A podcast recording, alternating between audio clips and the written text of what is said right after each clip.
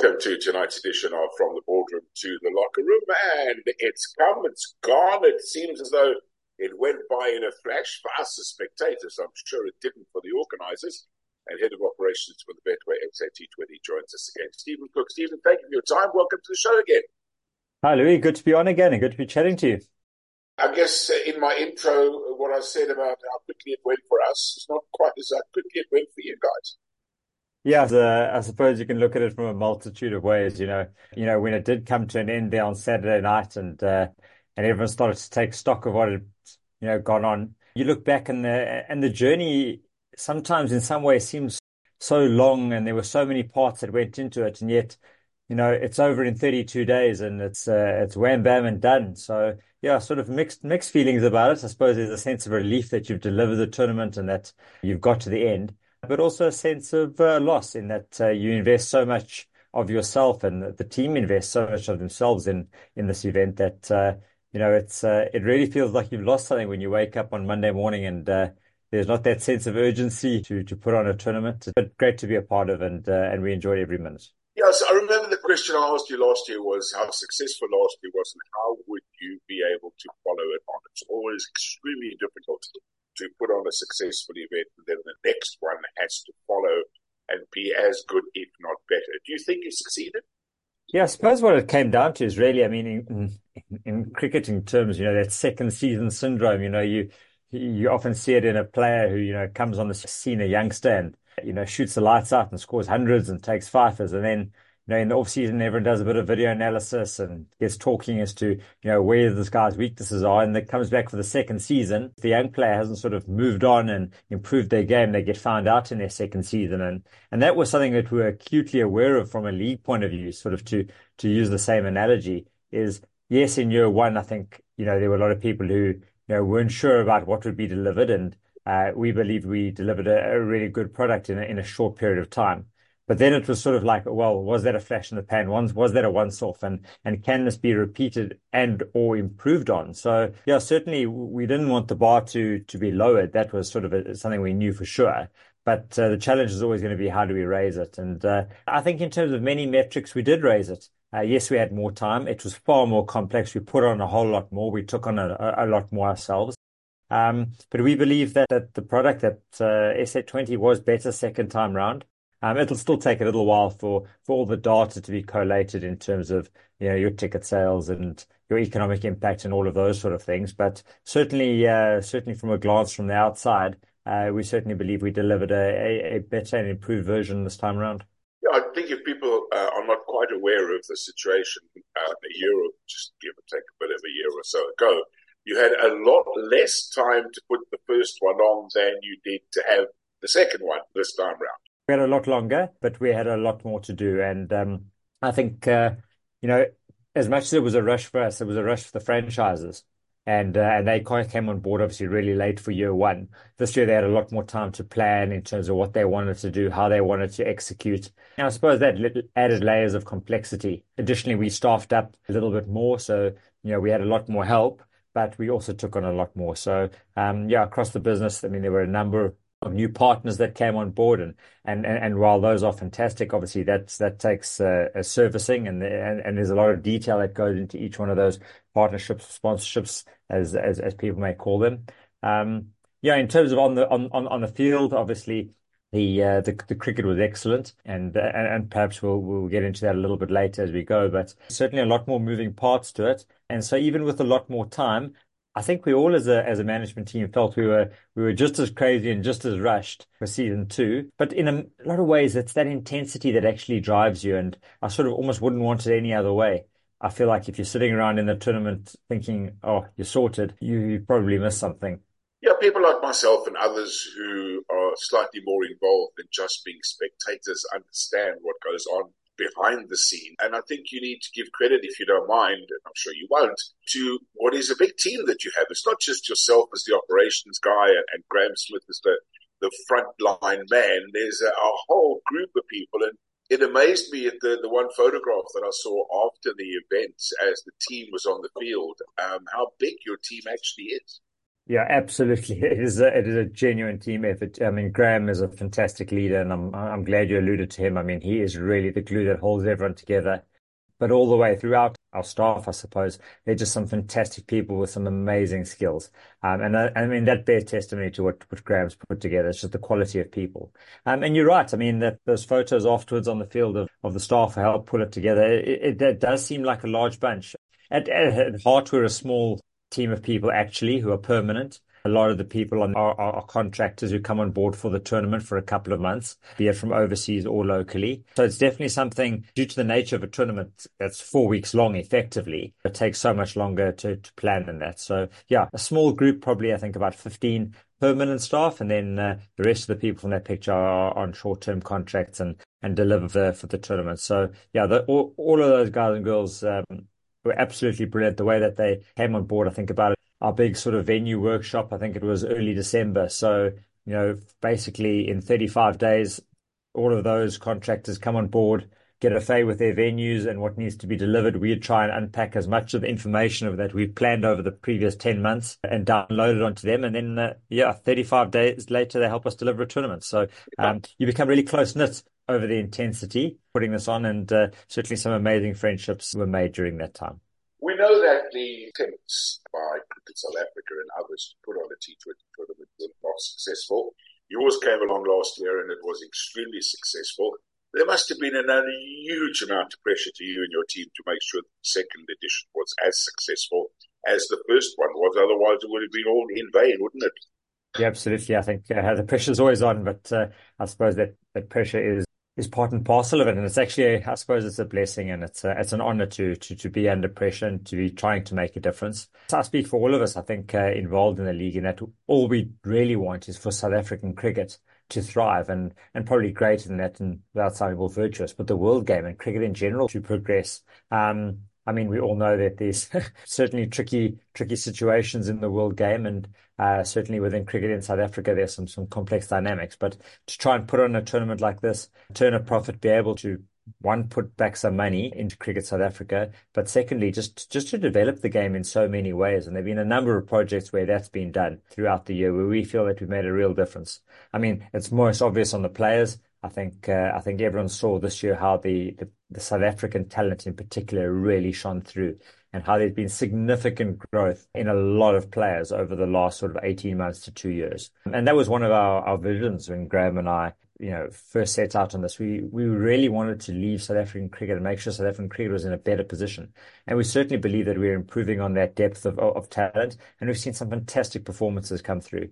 There'll always be the international stars. That's part and parcel of having a an international tournament. You'll always have your Buttlers and these sort of guys shining through. But for me, it was the it was the local players that that were fantastic this season. I mean, there are almost too many cases to go through individually, but you've got, you know, your Ottneil Baartmans and, and those sort of stories, which, which are just incredible, you know, to see a guy that's been bubbling under, good player, but just really come to the fore and, and, and shine and, you know, make a huge contribution in a winning cause.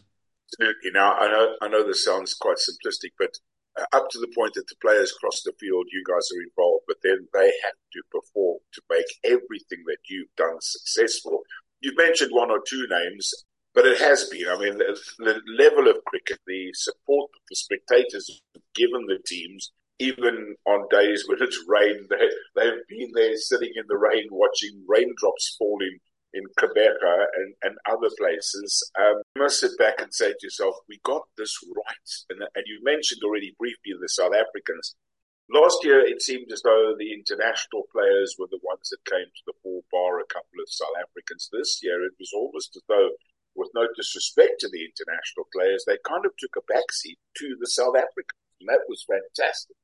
Yeah, I think that's that's at heart what we what we wanted to create is a South African product with a South African player star, provide the platform for the teams and the and the regulations and the and the franchises they themselves. I mean, they got to get a lot of the way they analyze the game, the way they search around the world for the best players, the way they you know sort of work out with the South African talent, how we're going to get the best out of our guys. Um, they've been really good. I mean, they do this all around the world, and so it should come as no surprise that they do it here. So, you know, they've done a fantastic job. But, you know, as you say, we can only put them out there on the field and then they need to do their thing. And, um, yeah, I think the cricket shone through uh, amazingly well. I think we saw a record number of sixes, you know, close finishes, tight games, all of that sort of stuff. Um, and across a number of metrics, we saw vast improvements. I think um, I think as a general rule, the wickets uh, and pitches that we played on were better this year. The uh, quality of the umpiring was excellent throughout. And um, there's so many wins along the way that you look at and think that there was definitely improvement on year one. And as to that spectator experience uh, and the fans sitting waiting in the rain and things like that, which I mean, it is heartwarming. You know, the cricket is one pillar, and essentially we are a cricket tournament, and that needs to shine. But there's also a lot more to it uh, when you come to the stadium, and, and and that's you know all the entertainment, just that vibe that's created. You know, whether it be for the music, whether it be the face painters, whether it be the kids' activities, whatever it is uh, that brings you there. Um, hopefully, that's uh, what attracts you to it, and uh, they end up watching the cricket and become fans for life. You know, that's that's ultimately where we want it to be for those who, who you know who couldn't get down to to stadiums or who live out of town, I mean, I'd like to feel like the the the product on broadcast this year actually came across really well. I mean, obviously, SuperSport are our partners in this, and um, I think uh, the few games that I actually watched on TV, although I was at almost every one, um, I felt like that broadcast experience was was far enhanced from what we've seen um, on our screens in South Africa before, and that'll be the product that gets beamed all around the world to all of our partners, be it Viacom in India, be it Sky, Fox, etc., all the various partners around the world. And, you know, we can really showcase our country. And that was something that I, that I noticed a lot more this year is we are showcasing our country as a as a tourist destination, as a cricket destination, and just a great place to to to come and be. And you know, if cricket can play and SA20 can play a small part in that, then then we're winning on a multitude of levels. In our previous chat, I mean, you spoke about the economic impact uh, of what the competition potentially brings to our country. And I think it's always to, important to remember it within that greater context that uh, as a nation we're looking to build and as a tournament we're looking to make a difference, you know, whether it be job creation, whether it be GDP growth, whether it be any of those sort of metrics, um, that that's an important part of what we do too. So we spoke a little bit about the players, and we'll talk more about them in a moment. But what was fantastic for me this time around, only one foreign head coach. Robin Peterson, Lance Klusener, JP Duminy, Graham Ford, Adrian Birrell, the coach of the winning side. And then obviously Stephen Fleming, who kind of like sort of almost called him a South African. Almost any New Zealander we can now call a South African in one way or another. Now, and that can also benefit our crickets going forward tremendously. Yeah, absolutely. I think I, I think it's nice to have a, a, little bit of a mix. Uh, we had Shane Bond this year. He replaced JP Duminy at Paarl, the Royals, and um, yeah, Stephen Fleming, and, and and just a mix of a mix of people that they have and the and the expertise. I mean, yeah, we could go through that list of those coaching staff. They were some of the best coaches from around the world and South Africans, and it just goes to show what quality we do have as South Africans. And if we all pull together, what can be done. You know, you look at some of those coaching staffs I mean, Durban Super Giants for one. You know, you've got Jonty Rhodes and Morne Morkel and Lance Klusener and all of these guys all together in one in one dugout. It's it's quite phenomenal. And then you mix in there all of a sudden all of the international talents and stars that that come with it. And and some of these franchises they have uh, incredible sort of leadership teams and, and, and directors of cricket. You know, your Kumar Sangakaras, your Mahela Jayawardenes, those are the guys that you know they might not be in the dugout every game, but they're the guys in the in the team hotels, in the team meetings, getting involved with the strategy. And and and the more that top thinking that gets that gets filtered down to our local players, to the overseas players, even will just make for a better product and better cricketers. So certainly something that leaves us with a lot of positives. Um, and then on top of it, probably an extra layer is just in those backroom staffs we're actually starting to see quite a number of South Africans sort of there as assistant coaches and things like that. And and that's only going to help our domestic cricket, you know, for Amandla Mashimbyi, for Richard Das Neves, Wandile Gwavu. I mean, I'm just naming a couple of guys. Obviously, there are a whole lot more. You know, to to to be in uh, these backroom teams, they can only learn and grow and and work out where this world game is going. Um, because I think it's a constantly moving target. This T20 cricket is. Uh, is really dynamic and the analysis and everything that goes into it these days is is quite phenomenal. Stephen, you guys must take quite a bit of flack, and, and I'll admit that I am one of those people that most probably gives you guys a bit of flack in terms of the fact that the game that the elderly, I, I use myself included in that, and I mean over 45, 50 year olds, um, we seem to feel that the red ball game is taking a backseat to the T20 game. How do you answer me on that one? I mean, I love the T20. Don't get me wrong. But maybe I'm just a purist. Maybe I grew up in an era where, like, your dad played and people a little bit older than him. And, And we are so used to seeing cricket over four days or three days, then four days, then five days in a test match. And now we see smash, bash, crash, and we see the Indians bowling the Proteas out for a beastly couple of 50 odd in a test match. And we think to ourselves, and we blame the T20 game. How right or how wrong are we? That's a really good question. Actually. I personally believe that the first class slash test game can coexist perfectly well with T20 cricket. I really don't feel that we need to be pitting them against one another. I think they need to be working together. I think they serve both very important purposes, albeit slightly different. I think the reality is that because of the financial models and how they work at the moment, Test cricket, barring a few countries, is actually not that financially viable. I heard Graeme the other day just, just relaying a story about, I mean, about this West Indies tour to Australia, and you know it was fantastic the way the West Indies played and what have you. But Johnny Grave came out and said, "Well, it was a fantastic tour in one way. It also cost us a million dollars in losses."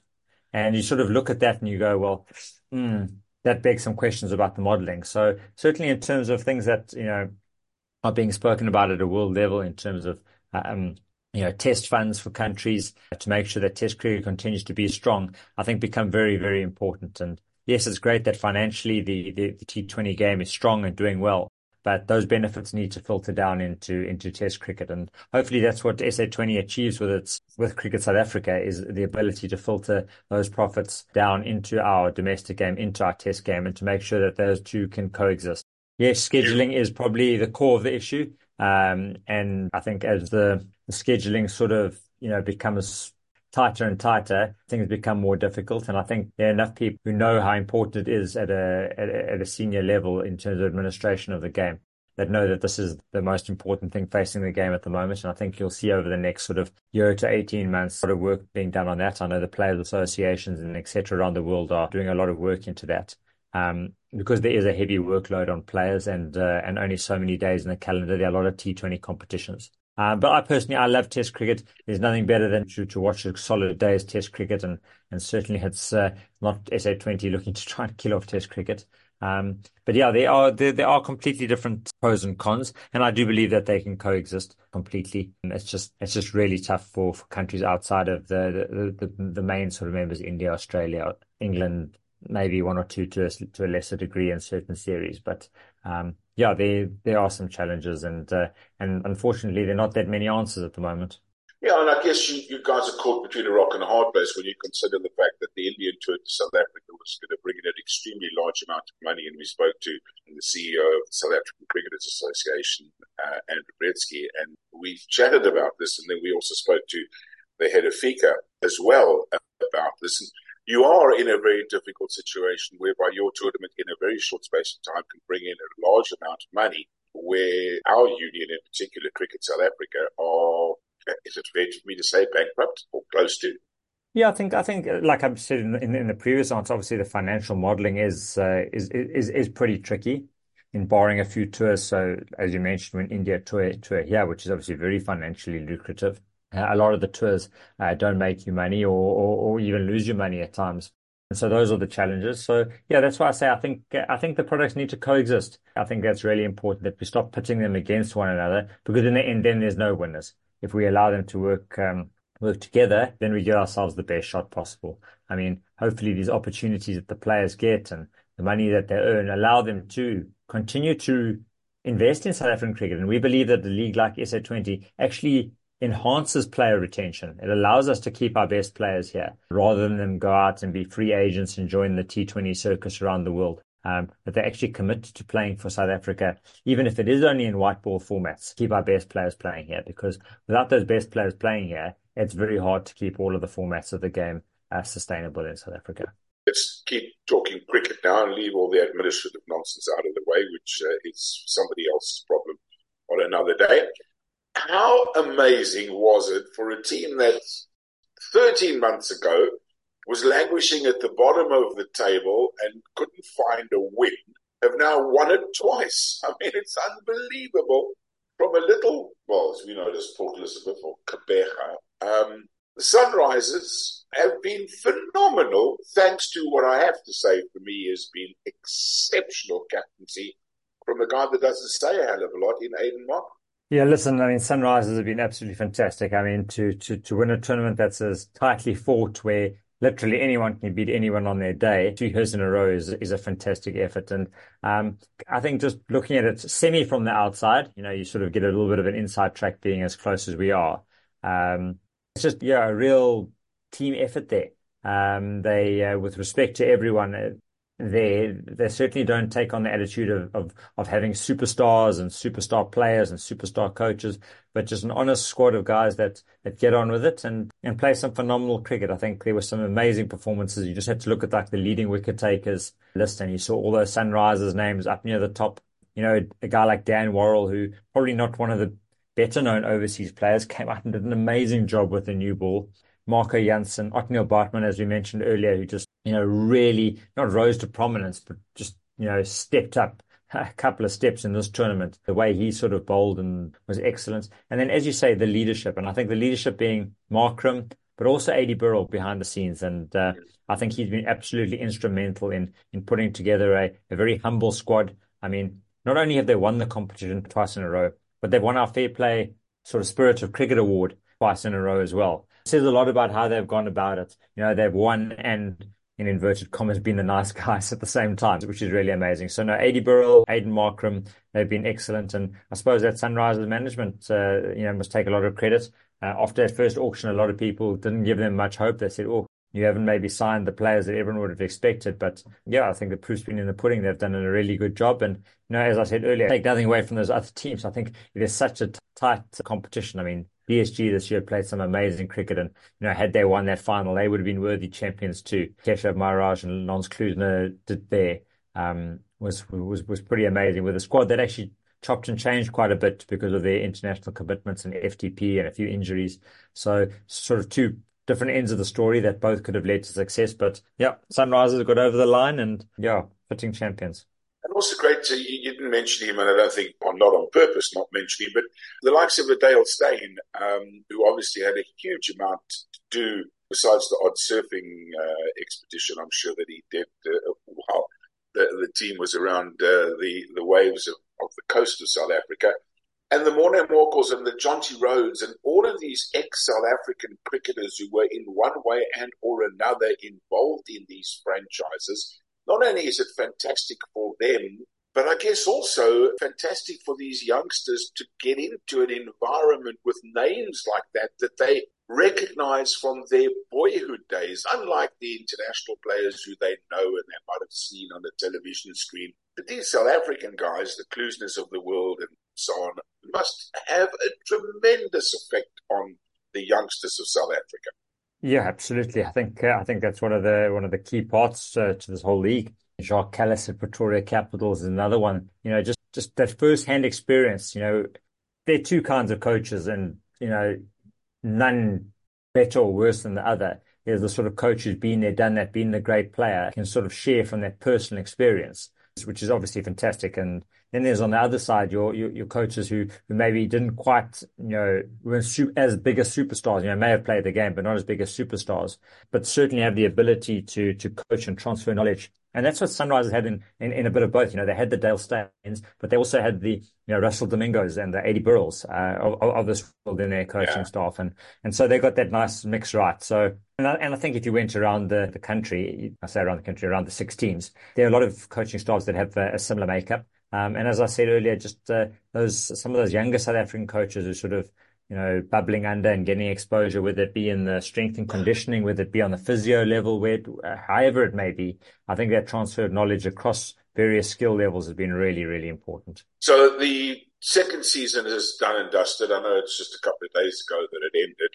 Um, you're looking forward to the third season, I'm sure. I don't mean looking forward to it happening. I mean you're looking forward to it as in organising it. Is it too early to ask if there are going to be any significant changes, or you're quite happy with the model that you've got? And if it ain't broke, don't fix it. Yeah, I think uh, I think it's really early days. I think there's still uh, dust settling from season two. Um, we'll like we did last year. We'll undergo a really thorough review process. I think it's really important that you sort of just mull over things, get a proper feedback from from a variety of stakeholders in terms of sort of what went well, what didn't go so well, what can we do better, and then slowly start to build that that that season three. I think we've got the basis of what we what we want to do. Um, there's obviously in terms of my world, particularly on the on the cricket side, obviously is you know your difficulties in your scheduling and getting your windows and getting your fixtures and all of those sort of things that are sort of fundamental to to making sure your product's right. Um, but yeah, we uh, we'll take stock of it and uh, and yeah, we'll come back and then certainly the attitude will be bigger and better. It's sometimes quite hard straight afterwards to work out how that'll exactly play itself out. Um, but yeah, as long as we keep putting on a, a really top-notch product, cricket and otherwise, um, hopefully the people of South Africa continue to come to the grounds and watch like they have. Um, I mean, that's been something that's been so fantastic to see is, is, is those full stadiums. You know, it's it's really heartwarming to stand there in front of wherever it may be, whether it be in Gqeberha, whether it be in Paarl, whether it be at the Bullring, and see a full crowd and how loud and how into it the people have been. I mean, that's that for me is so heartwarming. So if we can keep creating that, and if we need to tweak things and reinvent things to to make sure that continues to happen, then so be it. But ultimately, that's the real proof of the pudding. And the, the structure in terms of the, the, the organization and the team that you have, I mean, it's not like this year it's Graeme Smith, next year it might be somebody else. I mean, you guys are all entrenched and in place. I mean, obviously, things might change, but there's no sort of contracts that need to be renegotiated between the, the guys that are running the operation. No, at the moment uh, we're a pretty settled bunch. So yeah, hopefully this uh, same team, which has been fantastic to work with, uh, and everyone really has played their role. And and like I said in my first answer, one of the highlights for me is just the amazing people I've got to be able to work with. Uh, top industry professionals, whether it be in the marketing, whether it be in communications, whether it's on the eventing side, hospitality, all of these parts that come together to make uh, the tournament what it is, um, have been really amazing to work with. And uh, yeah, I certainly feel blessed to have been a part of it and feel like my life and my experience is richer for it. So hopefully they all, all feel similarly. Stephen, always an absolute pleasure chatting to you. Lovely to, to have you on the show. And again, I think from the, the public, the, the entire South African cricketing public, thank you because we've had uh, 30 odd days of superb cricket, loads of fun, lots of catches, lots of drop catches in the crowd. I mean, Betway were wondering for a moment how many times that they would have to divide that to 2 million. It's been an absolute pleasure. Thank you so much for your time. No, thank you, Louis, and uh, to to you and your listeners, the fans, the the lovers of cricket. Um, yeah, thank you for watching, for supporting, because that's that's ultimately who we're doing it for. So yeah, uh, re- we really appreciate it, and uh, yeah, thanks uh, thanks for the time to chat today. That is tonight's edition of From the Boardroom to the Locker Room. Hope you enjoyed it. I guess we could say we smashed it out the park. Till next time, be nice to each other. Bye for now.